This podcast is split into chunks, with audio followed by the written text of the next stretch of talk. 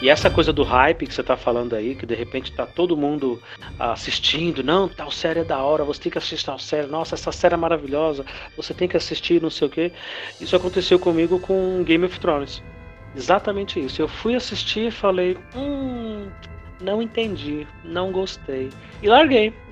Game of Thrones é uma dessas séries gigantes todo mundo ama e que eu não, não sei lá, não me tocou, não me pegou, né? Como, como tantas outras.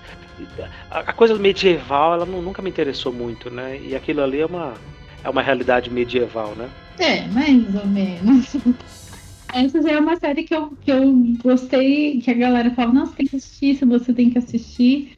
E eu já assisti o primeiro episódio, já gostei porque eu já vi o Fantástico na série.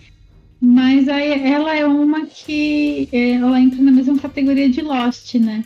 Todo mundo esperou um super final, porque ela foi muito bem produzida, mas aí cagaram no final, né? Ops, desculpa.